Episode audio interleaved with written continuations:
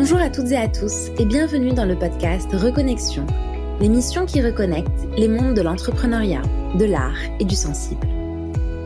Je m'appelle Dounia Zelou et j'accompagne des transformations humaines et organisationnelles conscientes qui contribuent à l'émergence d'un monde plus durable et heureux.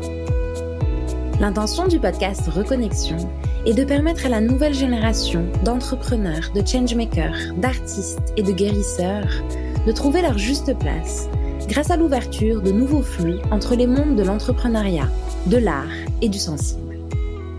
Pour ce faire, j'ai l'honneur de recevoir tous les vendredis un invité extraordinaire pour un échange multidimensionnel sur la reconnexion à soi, aux autres et à la nature. Merci à vous de nous rejoindre et très belle écoute. Bonjour à toutes et à tous et bienvenue dans le podcast Reconnexion. Aujourd'hui, j'ai la joie de recevoir Julie Varin, amie et coach en développement personnel, pour parler d'une thématique qui nous concerne tous, la créativité. Et plus particulièrement, le fait de libérer sa créativité. Julie accompagne des personnes en quête de leur propre réponse dans cet état en tant que coach, avec le secret espoir de les assister dans leur propre reconquête de leur créativité. Julie, merci à toi d'être parmi nous aujourd'hui. Merci à toi, Dounia, de m'offrir cet espace de parole dans ton podcast Reconnexion. Avec grand, grand plaisir. Alors, la créativité, Julie, est-ce que tu peux nous dire déjà qu'est-ce que ça représente pour toi?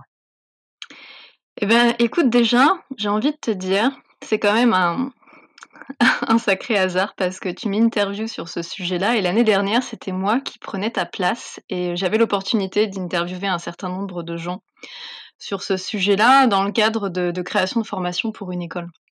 Et, euh, c'était super intéressant et, tout ce que je vais partager aujourd'hui, euh, il y a un certain nombre d'informations qui viennent de mes propres compréhensions, mais il y a aussi euh, un certain nombre de, de, compréhensions qui viennent de ces personnes, donc je dois leur rendre un petit peu honneur quand même au travers de ce podcast. et, et la créativité, pour moi, j'ai envie de dire, en tant que coach, puisque on s'intéresse aussi quand même au travers de nos parcours de, formation coaching euh, au sujet euh, que sont les, neurosciences, euh, il y a évidemment un sujet autour du cerveau.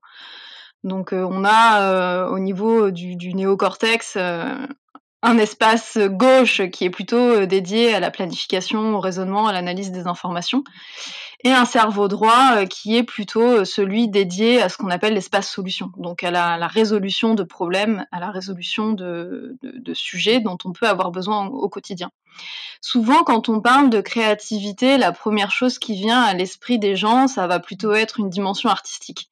Et c'est réel quand on parle de créativité, bien sûr, euh, les gens qui sont plutôt avec des profils artistes ont bien évidemment une certaine forme de créativité, plutôt riche d'ailleurs, mais ce n'est pas que ça. Euh, il ne faut pas, par exemple, renier la capacité de, créativité euh, d'une personne qui aurait plutôt un, profil ou un cursus de formation ingénieur. Parce que dans les métiers d'ingénierie, on est souvent confronté à des problématiques pour lesquelles il faut aller trouver euh, des solutions.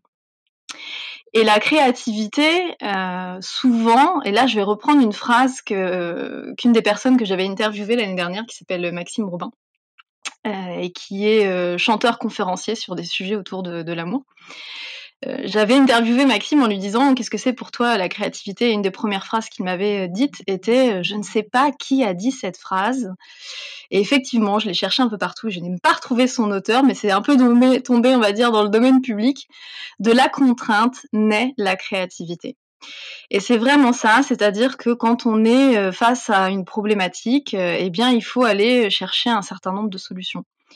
Et quand on est sur une problématique qu'on a déjà rencontrée, euh, très souvent c'est le cerveau gauche qui intervient puisqu'il va analyser la situation, il va dire ah j'ai déjà rencontré, hop, dans ma panoplie de solutions préétablies, je vais te sortir un petit truc tout fait.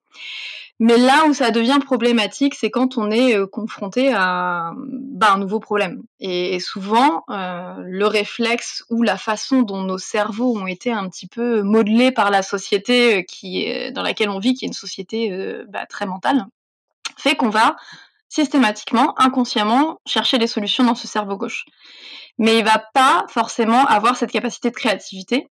Et parfois, bah, on peut avoir tendance un petit peu à, à bugger, hein, comme un personnage de jeu vidéo qui se taperait le front contre un mur parce que bah, on trouve pas la solution. Et c'est dans ces moments-là qu'effectivement c'est important d'arriver à basculer dans le cerveau droit parce que c'est là euh, qu'on va euh, développer euh, des idées nouvelles. Et, dans le coaching, souvent, c'est ce que on, tente de faire, d'accompagner les personnes pour entrer dans ce qu'on appelle cet état de flow, hein, qui en réalité correspond à, des ondes cérébrales dites de type alpha, donc une certaine fréquence au niveau du cerveau. Donc on accompagne les personnes pour aller dans cet euh, état euh, de flow pour leur permettre en fait tout simplement de basculer du cerveau gauche au cerveau droit et aller s'autoriser à explorer des nouvelles solutions qui ne sont bien évidemment pas connues du cerveau gauche et pour lesquelles finalement ils n'ont jamais eu l'opportunité de, bah, de tenter ces nouvelles solutions-là si je puis dire.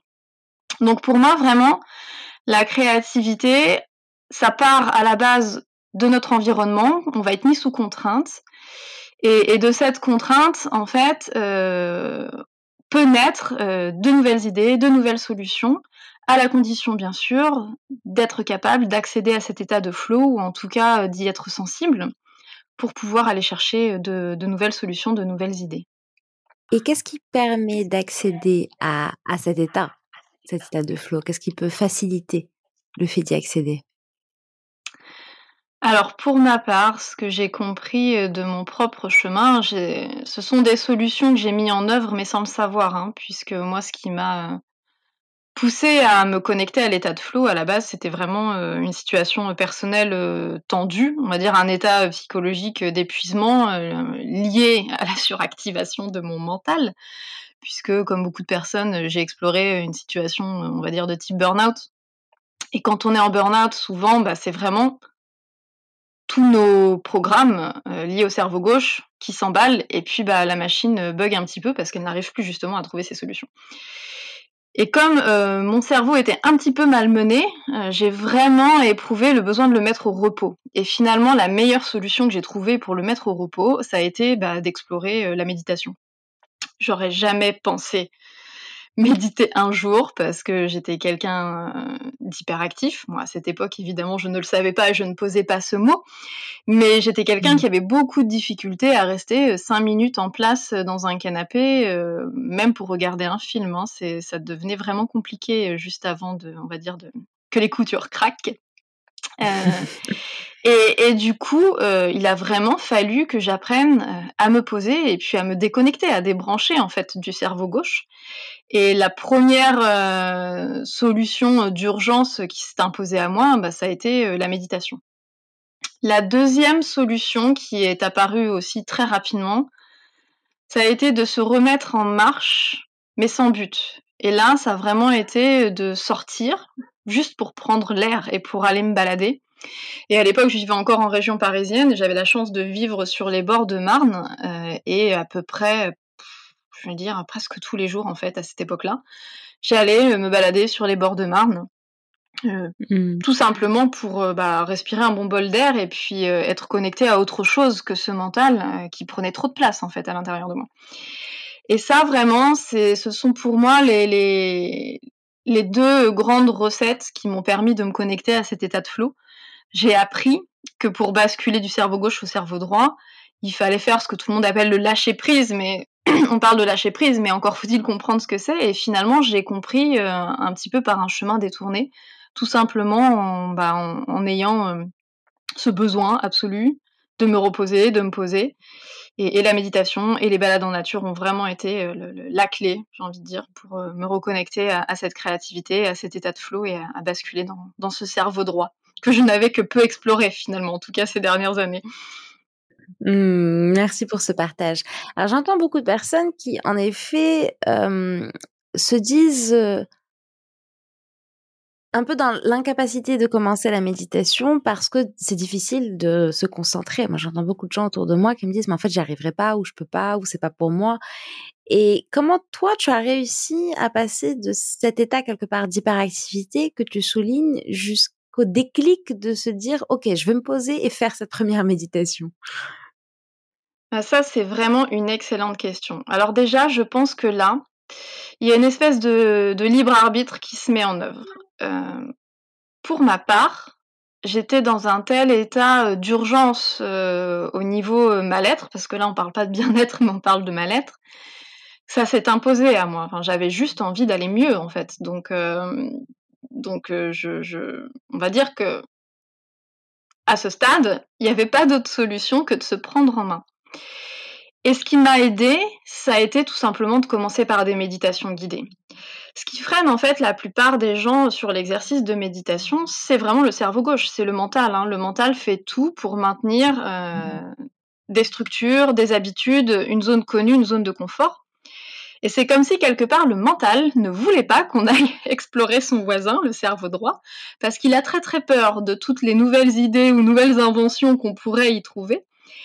Euh, le, mental est un petit peu le gardien d'un périmètre de protection autour de nous. Et puis, bah, quand on est en mode exploration, finalement, euh, c'est comme un, enfant euh, qu'on va un peu du jour au lendemain laisser jouer un peu tout seul sur une aire de jeu. C'est-à-dire que soit on est un parent protecteur et on l'empêche d'explorer parce qu'on veut pas qu'il se fasse mal, soit on lâche un peu prise et puis on laisse l'enfant euh, partir un peu sur l'air de jeu et puis euh, on est juste là à surveiller du coin de l'œil pour voir si tout se passe bien. Donc le mental, c'est un petit peu un parent euh, surprotecteur, si je puis dire, et il fait tout vraiment pour maintenir des modes de fonctionnement et des structures connues et pratiquées au quotidien. Et souvent, quand on veut commencer à pratiquer la méditation, c'est très compliqué parce que on a toutes les pensées, la to-do list, etc., qui reviennent. Et, c'est vraiment effectivement toute la difficulté quand on est un, méditant débutant, c'est d'accepter ça et de, comprendre que bon, bah, avant d'arriver à, être l'observateur de ses pensées, il peut se passer un certain temps. Euh, et de se dire que c'est pas grave, que l'essentiel c'est juste d'aller dans la méditation, chercher un peu de bien-être. Et vraiment, je trouve que les méditations guidées sont super pour ça parce qu'en général, ce sont faits par des personnes qui ont des voix agréables, ce sont faits par des personnes qui vont euh, choisir des musiques douces, etc. Donc qui, savent faire pour créer un contexte rassurant et permettre plus facilement euh, de basculer dans cet espace du cerveau droit. Euh, mais très souvent, vraiment, la barrière principale, en réalité, c'est le mental qui, qui, va la poser. J'ai par exemple, tu vois, une petite fontaine chez moi pour faire couler de l'eau. Et ça, euh, c'est assez révélateur. Les personnes qui viennent chez moi quand cette fontaine est allumée, les personnes qui sont très à l'aise dans le cerveau droit apprécient tout de suite ce son et cette ambiance, alors que les mmh personnes qui sont encore très ancrées dans le cerveau gauche, souvent ça les gêne. Et, je vois bien à leur attitude qu'elles sont, euh, qu'elles regardent du coin de l'œil cette fontaine qui les perturbe. Et donc en général, je finis bien sûr par leur proposer d'éteindre parce que l'objectif c'est pas de mettre les gens dans l'inconfort. Mais pour moi, ça c'est typique, c'est typique de personnes qui sont pas prêtes à lâcher prise, qui sont pas prêtes à, sortir de cet espace du cerveau gauche pour euh, s'autoriser à basculer dans quelque chose de plus doux euh, dans le cerveau, dans le cerveau droit. Et qu'est-ce que toi, ça t'a permis finalement ce chemin de reconnexion à ta créativité au travers de la méditation et des marches que tu as pu, tu as pu explorer par exemple? Bah, la première chose, c'est vraiment ce fameux lâcher prise. C'est-à-dire que, hum, avant même de parler de créativité, il y a une première étape qui a été de d'accepter de de lâcher mes modes de fonctionnement anciens qui étaient très ancrés, euh, dans dans mon mental.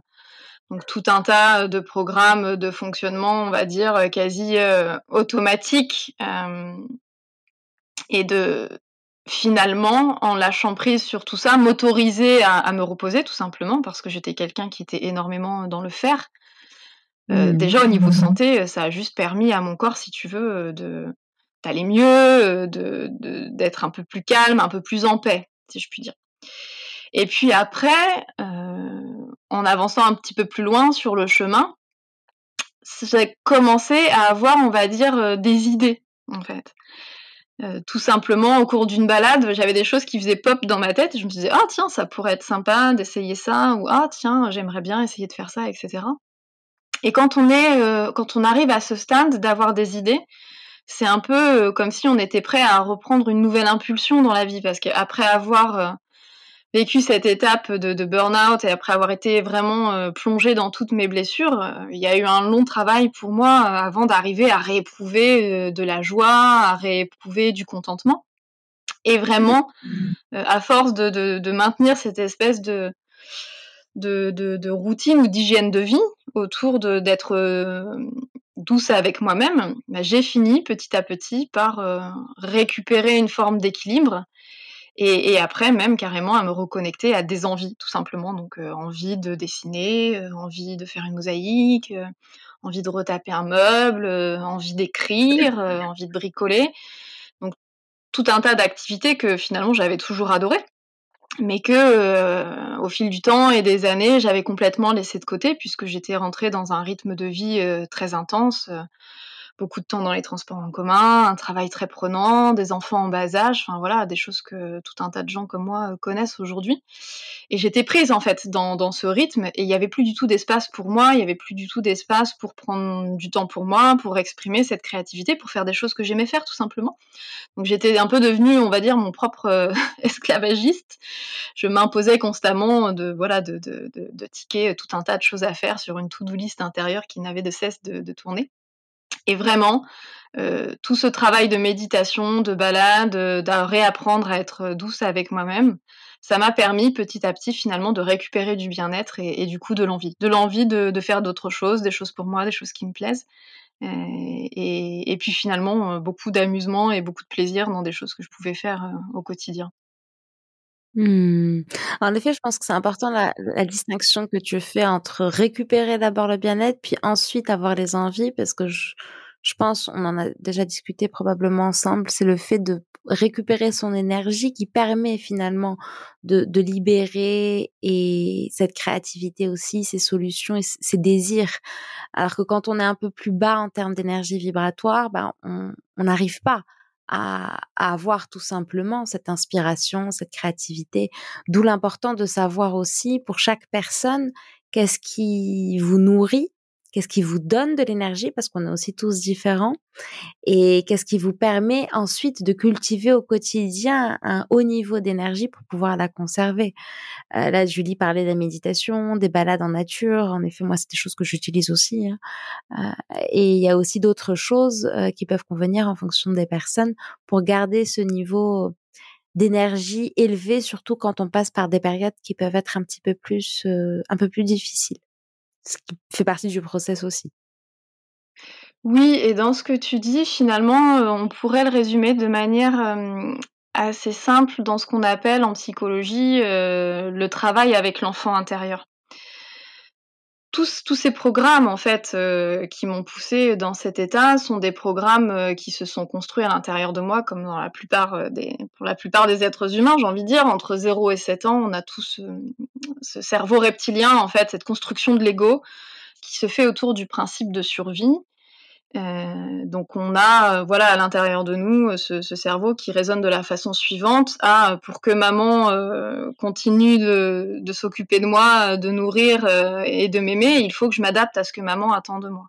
Et on fait le même travail sans le savoir avec avec le père ah, pour que papa continue à me protéger, bah, il faut qu'il soit satisfait de, de, moi, de ma façon d'être alors je dis papa maman, mais ça peut être n'importe quelle autre figure maternante ou paternante. Hein. C'est ce que le, psychologue Bowlby appelle la théorie du caregiver, celui qui prend soin de l'enfant. L'être humain étant tellement fragile, euh, entre 0 et 7 ans, euh, la, survie est complètement dépendante euh, de, ces adultes qui vont s'occuper de nous. Donc en fait, notre construction égotique à cette époque se fait autour de satisfaire euh, papa, maman ou les figures paternantes, maternantes pour s'assurer de leur amour et donc de leur protection et du fait qu'ils vont nous nourrir et donc de notre survie in fine.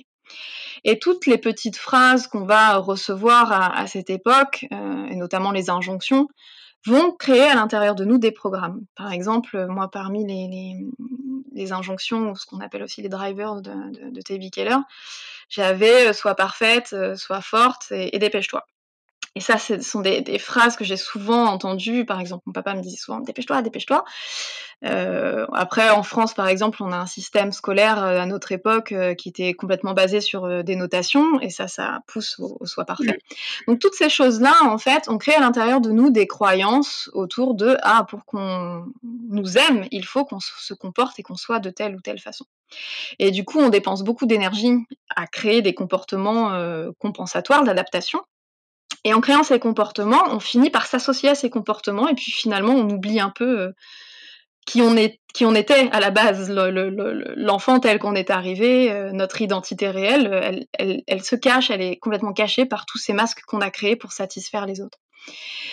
Et toutes les blessures qu'on a écumées à cette époque, euh, tous les moments où on a pu, je sais pas moi, avoir des parents en colère parce qu'on avait fait telle ou telle chose, tous ces programmes-là sont venus créer des blessures et tous, toute la somme de ces mémoires, toute la somme de ces souvenirs, de ces émotions aussi parfois, si on n'a pas su ou si on n'a pas pu les libérer à cette époque, ben on les a gardées à l'intérieur de nous et on les a stockées. Et ça, c'est vraiment en psychologie le travail autour de l'enfant intérieur commence par d'abord aller nettoyer et épurer tout ça, toutes ces choses qui finalement remontent à la surface quand on est un peu plus âgé, ou tous ces programmes et ces comportements qu'on continue d'avoir, alors qu'en réalité, il est bien évident que quand j'ai craqué à 37 ans, J'étais toujours en train d'utiliser ces programmes-là.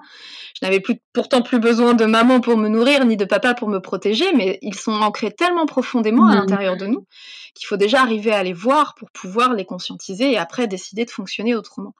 Donc tout ça, c'est tout un travail parce que chaque comportement est équivalent à, un chemin neuronal, donc il faut aller effacer l'ancien chemin pour en créer un nouveau. Donc ça prend évidemment beaucoup de temps. C'est pour ça que le chemin se fait sur toute une vie et pas seulement en, un claquement de doigts. Mais tu as raison. Du coup, tout ce travail qu'on va faire pour euh, aller euh, effacer euh, ces chemins neuronaux qui ne nous correspondent plus parce qu'on s'est taillé un costume entre 0 et, 6-7 ans et que si on continue à porter ce costume à 37 ans, il est bien évident qu'on se sent un peu étriqué à l'étroit et qu'on étouffe. Donc la première mm. chose à faire, c'est déjà d'aller euh, déconstruire le vieux costume, euh, comprendre pourquoi on l'a construit pour être en paix avec ça. C'est la première étape dans ce travail avec l'enfant intérieur. Et après, la deuxième étape, quand on se reconnecte à sa créativité, c'est une fois de plus se reconnecter à l'enfant intérieur, mais pas la partie blessée. La partie un peu plus originelle, si je puis me permettre, euh, celle qui, s'éclatait juste en observant une coccinelle dans l'herbe ou en faisant un dessin mmh. sans chercher un résultat particulier qui pouvait satisfaire papa et maman, juste pour le pur plaisir de dessiner et, vraiment se reconnecter à sa créativité, tu as raison, je pense que ça passe par ces deux étapes. De travail sur l'enfant intérieur. Commencer par euh, mettre en lumière euh, tout ce qui ne nous correspond plus aujourd'hui, laisser partir les vieilles émotions qui sont liées euh, à cette époque, et puis bah, petit à petit se reconnecter aussi à cette autre part de nous-mêmes qu'on était à ce moment-là, qui était plus joyeuse, plus heureuse, plus libre finalement, et, de s'autoriser à bah, refaire certaines choses. Euh, par exemple, il y a une petite chose, je n'oublierai jamais ce moment-là sur mon chemin. Donc, c'était vraiment les premiers moments où je commençais à me reconnecter à la joie après avoir, on va dire, un peu ramé sur le sable pendant quelques mois. Je me souviens avoir accompagné mes fils au parc et je regarde la balançoire et je me souviens à quel point j'aimais faire de la balançoire dans le jardin de mes parents quand j'étais mmh. enfant. Et un truc tout simple, je suis allée m'asseoir sur la balançoire. Et, en prenant de l'élan, j'ai retrouvé dans, le cœur, dans le va-et-vient, les sensations que j'avais autrefois. Et ça m'a fait tellement bien, tellement plaisir que c'était vraiment un moment intense de reconnexion finalement à, cette joie intérieure que j'avais perdue ces derniers temps. Et ça a été voilà le, vraiment le, premier pas vers cette reconnexion à ma créativité. Ça a été m'autoriser à me comporter comme une enfant, à me détacher du regard des autres et à faire juste quelque chose que j'avais envie bon bah voilà, une adulte de 37 ans qui fait de la balançoire dans un parc pour enfants. Finalement, c'est pas bien grave quand on y pense, il n'y a pas de risque pour la survie. Et puis, puis au final, voilà, ça m'a apporté beaucoup de plaisir et ça m'a ouvert, euh, réouvert petit à petit à oser faire d'autres choses comme ça derrière. Il y a la notion d'oser aussi qui est très importante parce que souvent c'est vraiment le regard des autres qui nous empêche de, de nous autoriser à faire euh, certaines choses en matière de créativité. Et qu'est-ce qui peut aider à oser? Alors ça, c'est une excellente question. Et c'est là que j'ai envie de te dire, je reviens un petit peu à cette phrase de départ de la contrainte naît la créativité. Mmh. Euh, là, tu vois, à titre personnel, sur mon chemin, là où j'en suis en ce moment, euh, donc j'ai décidé de, de, réagencer ma vie, j'ai déménagé, etc. Donc je suis dans un nouveau lieu de vie, il faut que je me recrée un carnet d'adresses, il faut que je trouve de nouvelles opportunités professionnelles pour euh, bien gagner ma vie, etc. Et je suis dans une maison où j'ai quand même des travaux à faire. Euh, bon, je suis sous contrainte financière, donc ça m'oblige, si tu veux, à ne pas euh, choisir la facilité d'aller à Leroy Merlin acheter tout ce dont j'ai besoin, ce qui était si facile pour moi autrefois. Donc comme j'ai pas un budget extensible à l'infini, je suis bien obligée d'aller chercher des solutions là où j'aurais pas imaginé avant. Donc euh, j'ai par exemple euh, mes parents qui avaient démonté l'ancienne cuisine de ma grand-mère, bah, je l'ai récupérée et j'ai retapé les meubles. Alors j'ai tous les meubles qui étaient des meubles à cocher au mur, j'en ai fait des meubles bas, j'ai remis des pieds, je les ai assemblés entre eux, je les ai peints à des couleurs un peu plus d'aujourd'hui. Et en fait, j'ai pris énormément de plaisir à faire ça parce que un autre de mes dadas, c'est de redonner une seconde vie aux, objets un peu abandonnés ou oubliés. Et, en plus, bah, ça m'a permis voilà, d'avoir des meubles dans ma cuisine pour mettre ma vaisselle, tout simplement. Euh, où là, en ce moment, je suis en train d'essayer de, créer des coffrages autour de, tuyaux de plomberie, etc., pour les cacher parce que c'est pas très joli. Euh, bah, je suis allée euh, explorer dans le grenier, voir ce que l'ancien propriétaire avait laissé, et j'ai utilisé des matériaux que j'aurais certainement pas utilisés habituellement, mais puisque j'avais des matériaux plus sensibles à l'eau et que c'était dans la salle de bain, je me suis dit ah bah tiens, je vais refaire de la mosaïque, je vais les couvrir comme ça, ça va protéger, etc. Et puis de fil en aiguille, euh, euh, je sais qu'au final, je vais arriver à quelque chose qui va être sympa, qui sera pas du tout ce que j'avais planifié au départ, mais c'est pas grave parce que ça va remplir la fonction de cacher les tuyaux et puis ce sera au final une jolie surprise, ce sera comme ce sera. Mais, mais ça m'aura certainement poussé à être plus créatif pour pouvoir le finaliser que si j'étais allée à Leroy Merlin acheter pile poil la, plaque de, contreplaqué aux, bonnes dimensions. Donc, euh, je dirais que vraiment, euh, la contrainte joue aussi un, rôle parce que si on reste dans un univers connu, un contexte connu, euh, oui, bien sûr, on peut explorer sa créativité juste en prenant une feuille de dessin et, en faisant avec des feutres des dessins. Hein. Il n'y a, pas besoin non plus d'être sous une contrainte extrême. Mais tout ça part toujours d'un besoin de quelque chose au départ, soit un besoin de se détendre, soit un besoin d'améliorer son confort de vie, euh, soit, euh, je sais pas moi, euh, un besoin de, de, de, créer du lien, et, du coup, ben, on va se retrouver poussé à sortir de sa maison pour aller explorer un champ des possibles, et on l'aurait pas forcément fait comme ça si la contrainte n'avait pas été là à la base. Mmh. Intéressant. Merci de partager avec nous ton exemple, en effet, qui, qui amène quelque part à aller chercher des solutions. Et, et justement, la créativité permet euh, de trouver des solutions qu'on n'aurait pas de prime abord dans notre éventail. Alors moi, je me posais une question, Julie, par rapport à, ce que tu disais avant sur l'enfant intérieur, euh, les prises de conscience que tu as eues. Comment ça a impacté ton positionnement en tant que maman?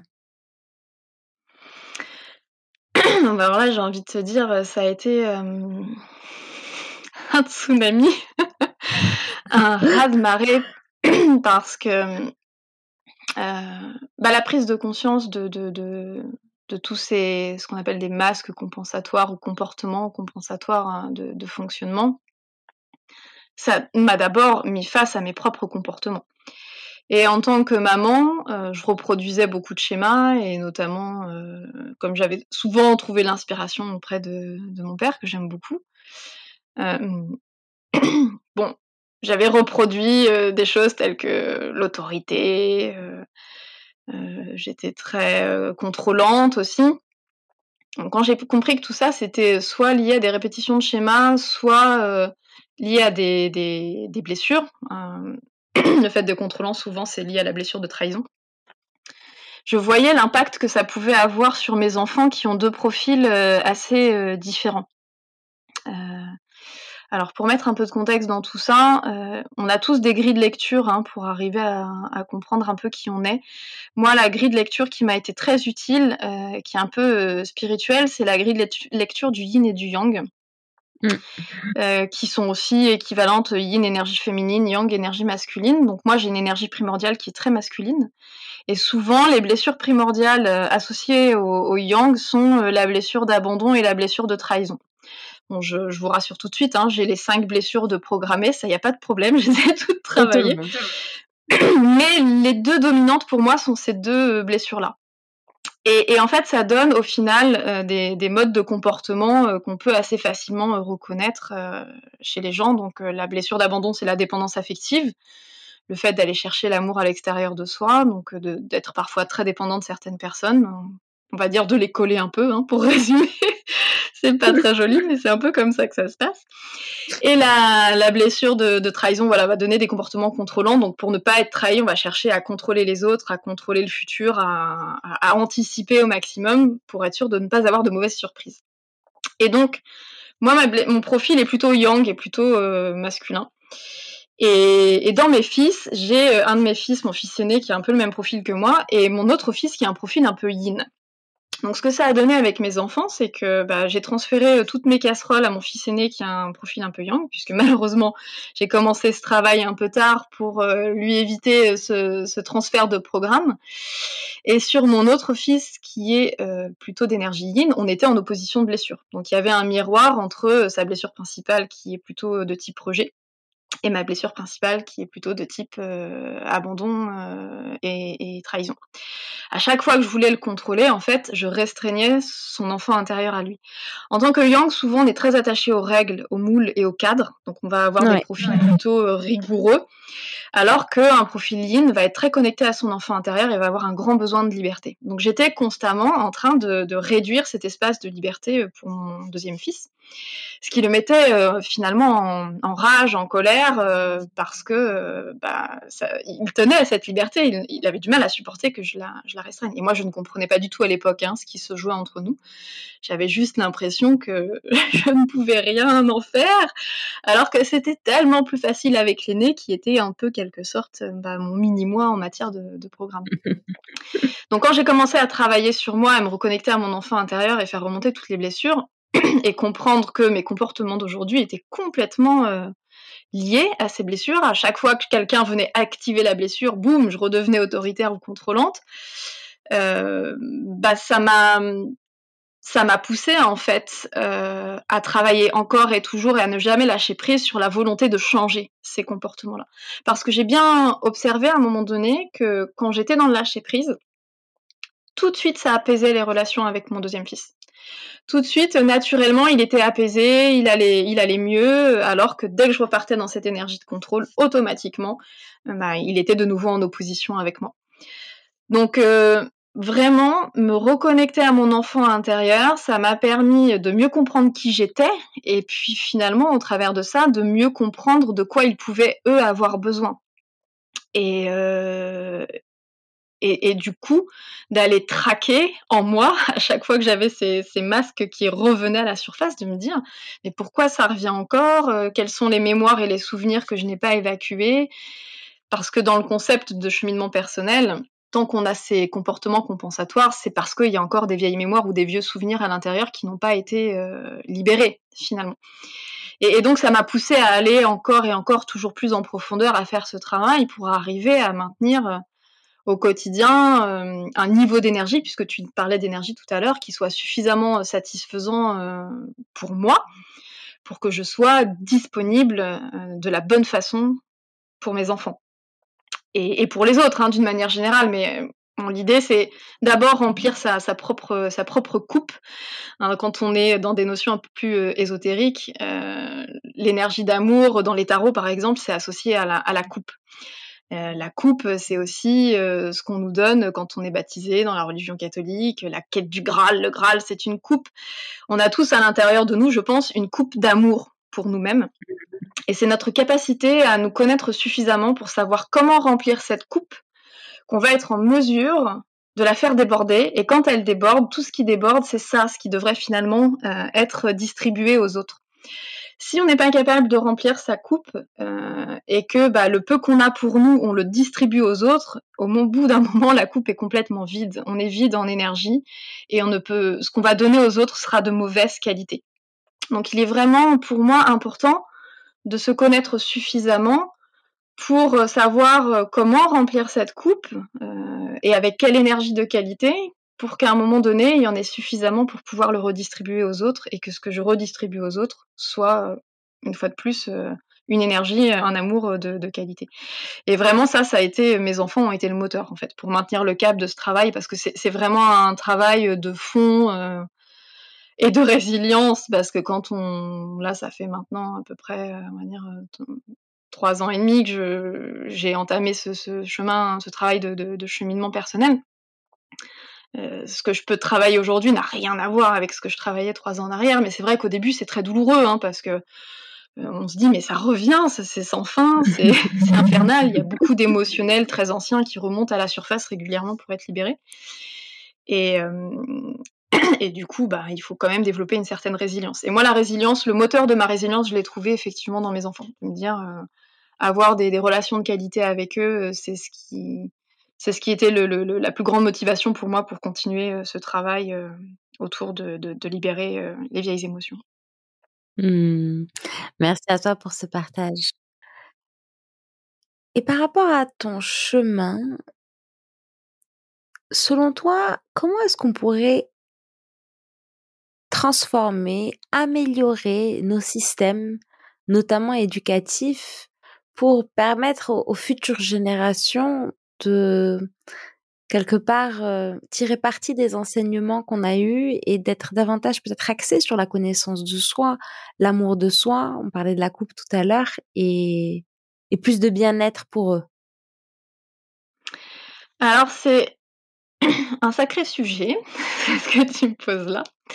Je dirais que dans un premier temps, charité bien ordonnée commence par soi-même.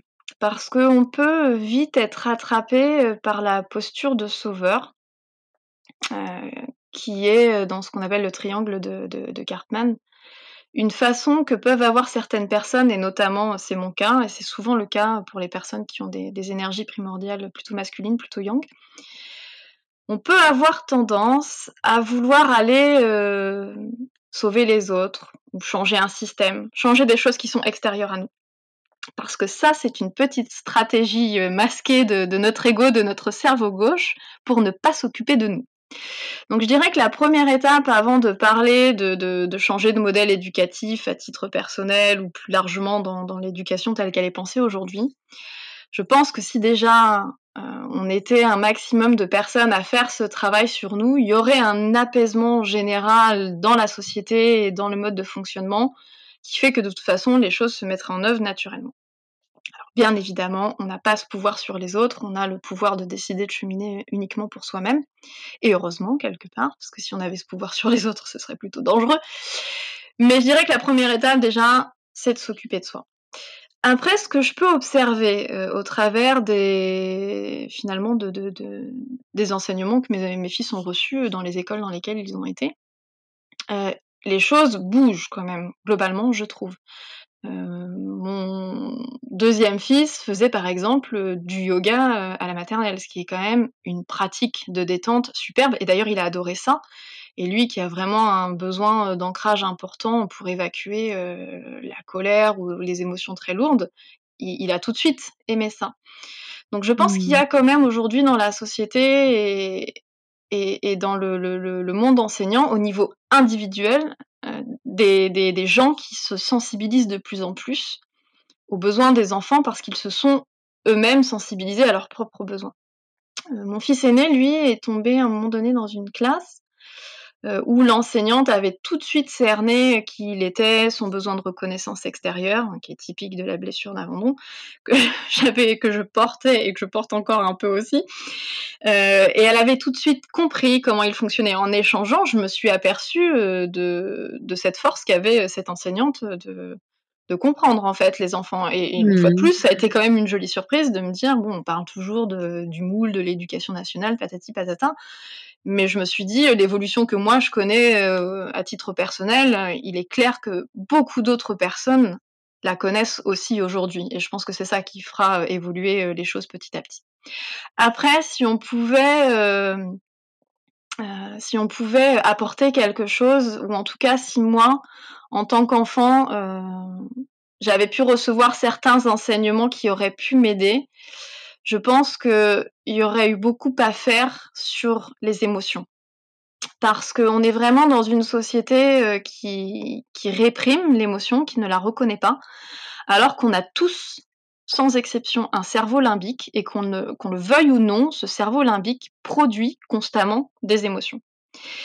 Et le fait de ne pas les reconnaître, de ne pas les accepter, eh bien, ça revient à ne pas les libérer et quand elles ne sont pas libérées, elles sont tout simplement stockées. Alors c'est un état vibratoire, ce n'est pas visible, c'est pour ça évidemment qu'on n'en parle pas ou qu'on en prend difficilement conscience. mais on pourrait comparer ça à un sac à dos rempli de briques. Donc, j'ai envie de dire, libérer la parole autour de l'émotion, par exemple, euh, accepter qu'un enfant qui vient de tomber puisse pleurer parce qu'il s'est fait mal, euh, ça, par exemple, c'est un cadre, que ce soit au niveau parental ou au niveau scolaire, mm. euh, qu'il faut apprendre à mettre en place. Et pourquoi la plupart des adultes ne le font pas? Parce que souvent, l'émotion d'un enfant, quand elle est trop intense, elle vient frapper sur tout ce sac à dos de briques qui est encore là. Ça fait rentrer en résonance leurs propres vieilles émotions refoulées d'enfants. Et souvent, on va avoir des réflexes comme non, non, mais arrête de pleurer, tu t'es pas fait mal. Donc là, ce qu'on enseigne dans ce moment-là, c'est le refoulement de l'émotion. Et, mm. moi, quand j'ai un peu, on va dire, explosé en vol, ce qui m'est arrivé était plutôt positif finalement parce que j'ai énormément pleuré du jour au lendemain, je savais pas trop pourquoi. Mais ça reste assez positif de pleurer parce que c'est une façon de l'évacuer là où les gens malheureusement qui ne s'autorisent pas à pleurer, bah, eux finissent par vraiment rentrer dans des états euh, dépressifs parfois profonds. Mais créer un espace pour autoriser euh, l'expression de l'émotion, ça, je pense que ce serait quelque chose de bien. Et aussi, ce qui serait, je pense, intéressant aussi, c'est d'apprendre euh, comment évacuer ces émotions. Parce qu'évidemment, on a le droit d'être en colère. Par contre, euh, exprimer de la colère ne revient pas à tout autoriser. C'est-à-dire que si, quand je suis en colère, je tire les cheveux de mes copains ou je donne des coups de pied, euh, mm. bah là, on, rentre dans l'espace personnel de l'autre. Donc, c'est pas un comportement qu'on peut accepter en société, mais plutôt de proposer aux enfants des solutions alternatives. Ça peut être d'aller courir dehors, euh, taper dans son oreiller. Euh, mais voilà, en fait, apprendre aux enfants comment ils peuvent faire pour libérer toutes ces émotions. Et, là, ça va être vraiment spécifique et propre à chacun. On a tous nos recettes pour ça. Aller dans la nature permet vraiment d'ancrer les émotions et d'évacuer. Euh, ça peut être faire du sport. Et pour beaucoup de personnes, ça peut aussi être se connecter à la créativité, parce que c'est vrai que depuis tout à l'heure, mmh. on, parle de, de créativité comme de l'espace solution, mais ça peut aussi être un espace de libération. Euh, si on aime peindre ou si on aime euh, danser, tu pratiques la danse de ton côté, Dounia. toutes, ces, toutes ces formes d'expression finalement créatives, euh, peuvent aussi tout à fait permettre la libération de, certaines émotions. Moi, ça m'est arrivé de faire de pleurer en faisant des dessins. Hein. Je savais pas pourquoi, mais j'ai juste accepté et laissé couler. Et dans ces moments-là, sur ne surtout pas réprimer euh, les larmes, accepter qu'elles soient là et qu'elles voilà qu'elles et qu'elles libèrent ainsi tout ce qu'elles ont à, libérer qui n'est pas visible et qui pourtant est là et, qui pèse dans le, sac à dos. Donc je pense que si déjà dans le système éducatif, euh, on, sensibilisait les enfants à, la réalité de ces émotions, à euh, s'autoriser à les laisser partir, les exprimer pour les laisser partir, et puis aussi les sensibiliser à comment on peut le faire pour pas non plus euh, bah, aller euh, dans l'affrontement avec les autres parce que sinon on va aller déclencher de la colère ou de la peur chez les autres. L'objectif c'est pas de, de, transmettre son panier d'émotions de, toxiques euh, aux copains d'à côté, mais bien de trouver une solution pour euh, l'évacuer sans que, sans que ça nuise aux autres d'une manière générale. Oui, complètement. On parle aussi de contagion émotionnelle et en effet, une des clés, une des clés là. Le sujet de l'émotion est un sujet qui, en effet, prend davantage de place. Donc, je pense il y a de plus en plus de prise de conscience dans nos sociétés, à la fois euh, dans le, système éducatif, mais également en entreprise. Par rapport à ton parcours, au, au burn-out aussi que tu as vécu, qu'est-ce qui aurait pu t'aider dans le milieu de l'entreprise, euh, peut-être à, à, mieux vivre cette, euh, cette phase de, que, que tu as traversée? Alors c'est une bonne question dans le sens où euh, j'ai eu la chance d'avoir des expériences dans, dans, des entreprises où j'avais beaucoup d'outils. Et, puis, bah, il y a eu d'autres expériences dans d'autres entreprises où il n'y avait pas forcément euh, l'espace de la parole ou des choses de ce type. Euh, je sais pas si finalement c'était euh, à l'entreprise de répondre à ce besoin-là parce que je pense que là, arrivé à ce stade, c'est vraiment tous mes programmes à moi qui, se sont emballés. J'ai eu conscience euh, assez tôt que dans le monde du travail, mon pire ennemi, c'était moi parce que j'avais un niveau d'exigence avec moi-même qui est terrible. Et euh, mon souci numéro un, je pense, a été mon perfectionnisme et mon besoin de reconnaissance extérieure. C'est-à-dire que pour avoir le sentiment d'être euh, quelqu'un qui faisait bien son travail, j'avais besoin que ce soit d'autres qui me le disent. J'étais pas capable de me le dire à moi-même. Et du coup, pour qu'on me le dise, j'avais euh, ce besoin de, de, produire des choses absolument parfaites. Et du coup, je me mettais constamment la rate au courbouillon dans tout ce que je faisais. Donc ça, accumulé à une charge de travail assez conséquente, euh, faisait que finalement, euh, c'était un peu le, le, le, cercle vicieux qui ne pouvait que me pousser euh, vers, vers, vers cette porte. Ce qui a changé la donne quand même entre les entreprises où c'était plutôt euh, où il y avait beaucoup d'outils et, l'autre, notamment la dernière, c'est quand même euh, l'espace offert à la parole.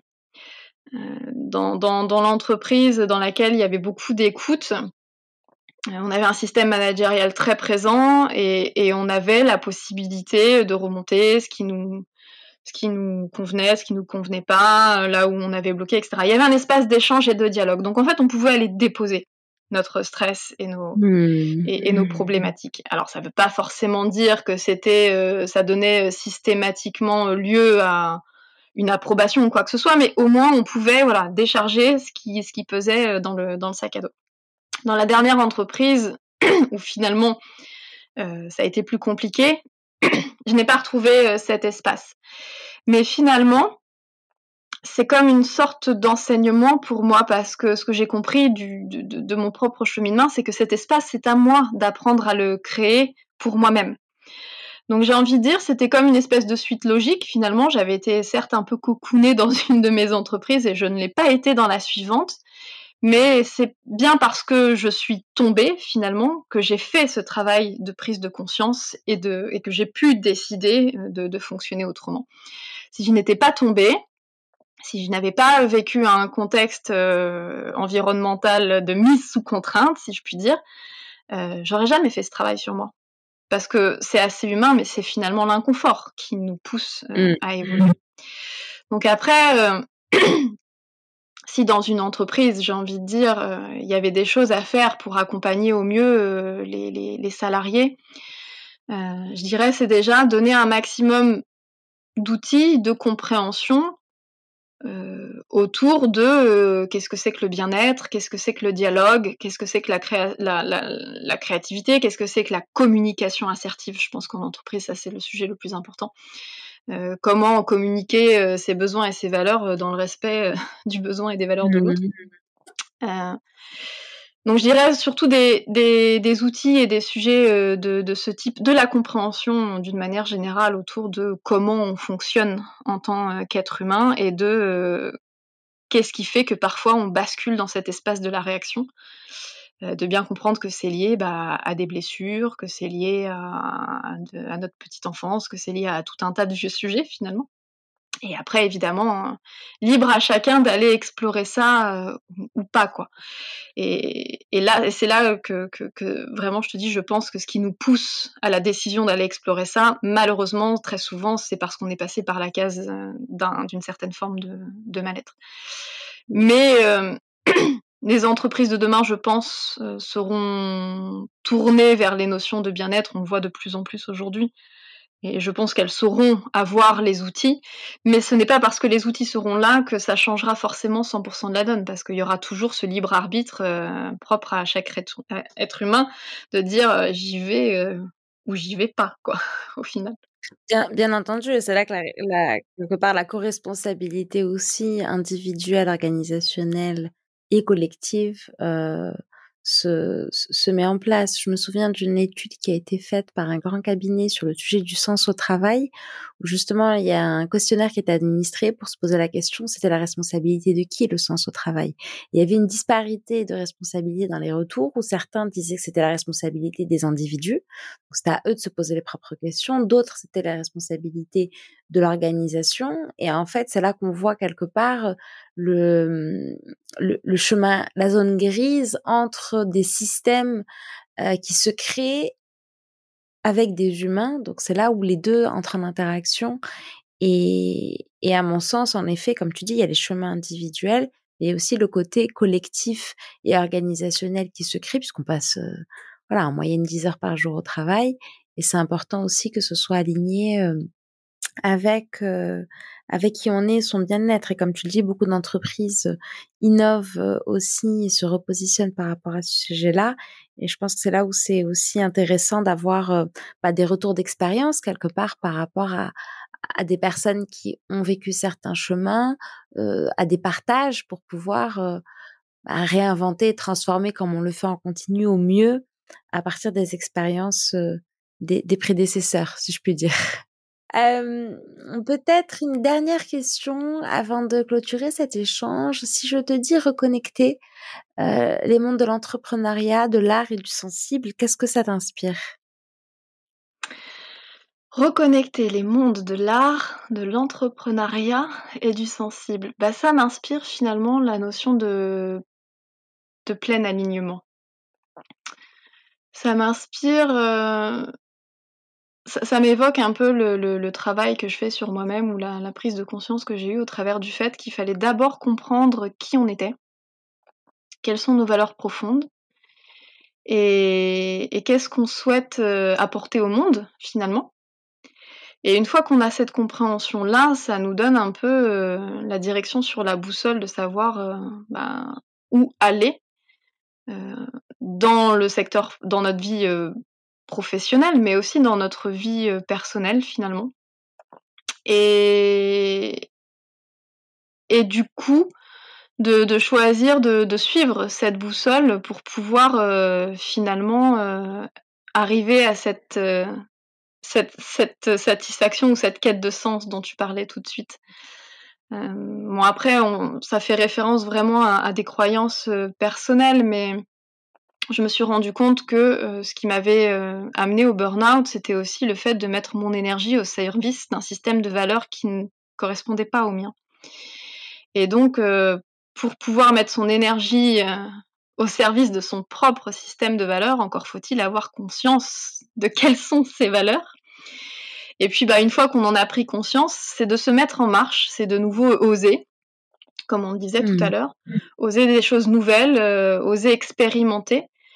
Et là, j'ai envie de te dire, on rejoint de nouveau le, le, sujet de la, de la, créativité parce que souvent, ce qui va faire barrière à, cette notion d'oser, d'oser expérimenter, d'oser libérer sa créativité, bah, ça va être la quête du résultat ou, la quête d'une certaine forme de, de, perfectionnisme.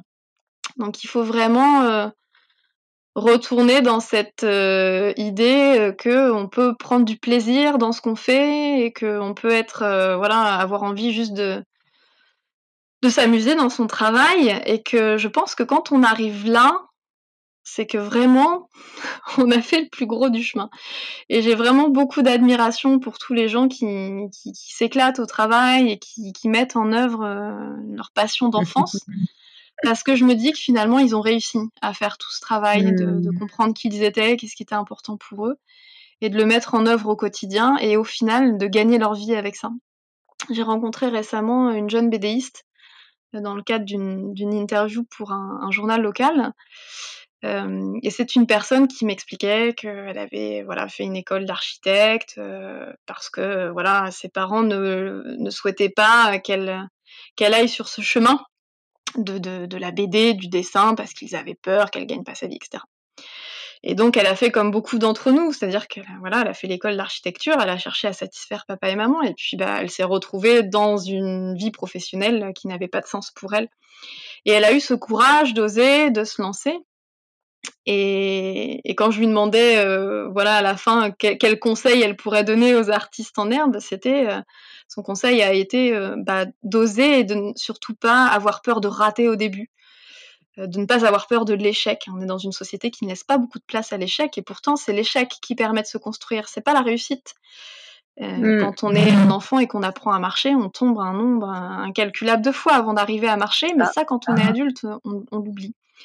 Donc je pense que il faut oser, expérimenter, tenter des choses. Bon, bah si ça marche pas dans cette direction-là, j'essaye autre chose et, et, être quelque part un peu euh, bah, l'explorateur de ses envies finalement et de voir euh, qu'est-ce qui peut en sortir au final et qu'est-ce qui peut bien évidemment aussi nous permettent de gagner notre vie parce qu'il faut quand même pas oublier que c'est, ça reste encore aujourd'hui, ça ne le sera peut-être pas toujours, mais ça reste quand même un peu aujourd'hui le, nerf de la guerre, c'est quand même de, de gagner sa vie pour euh, satisfaire euh, ses besoins euh, sécuritaires fondamentaux.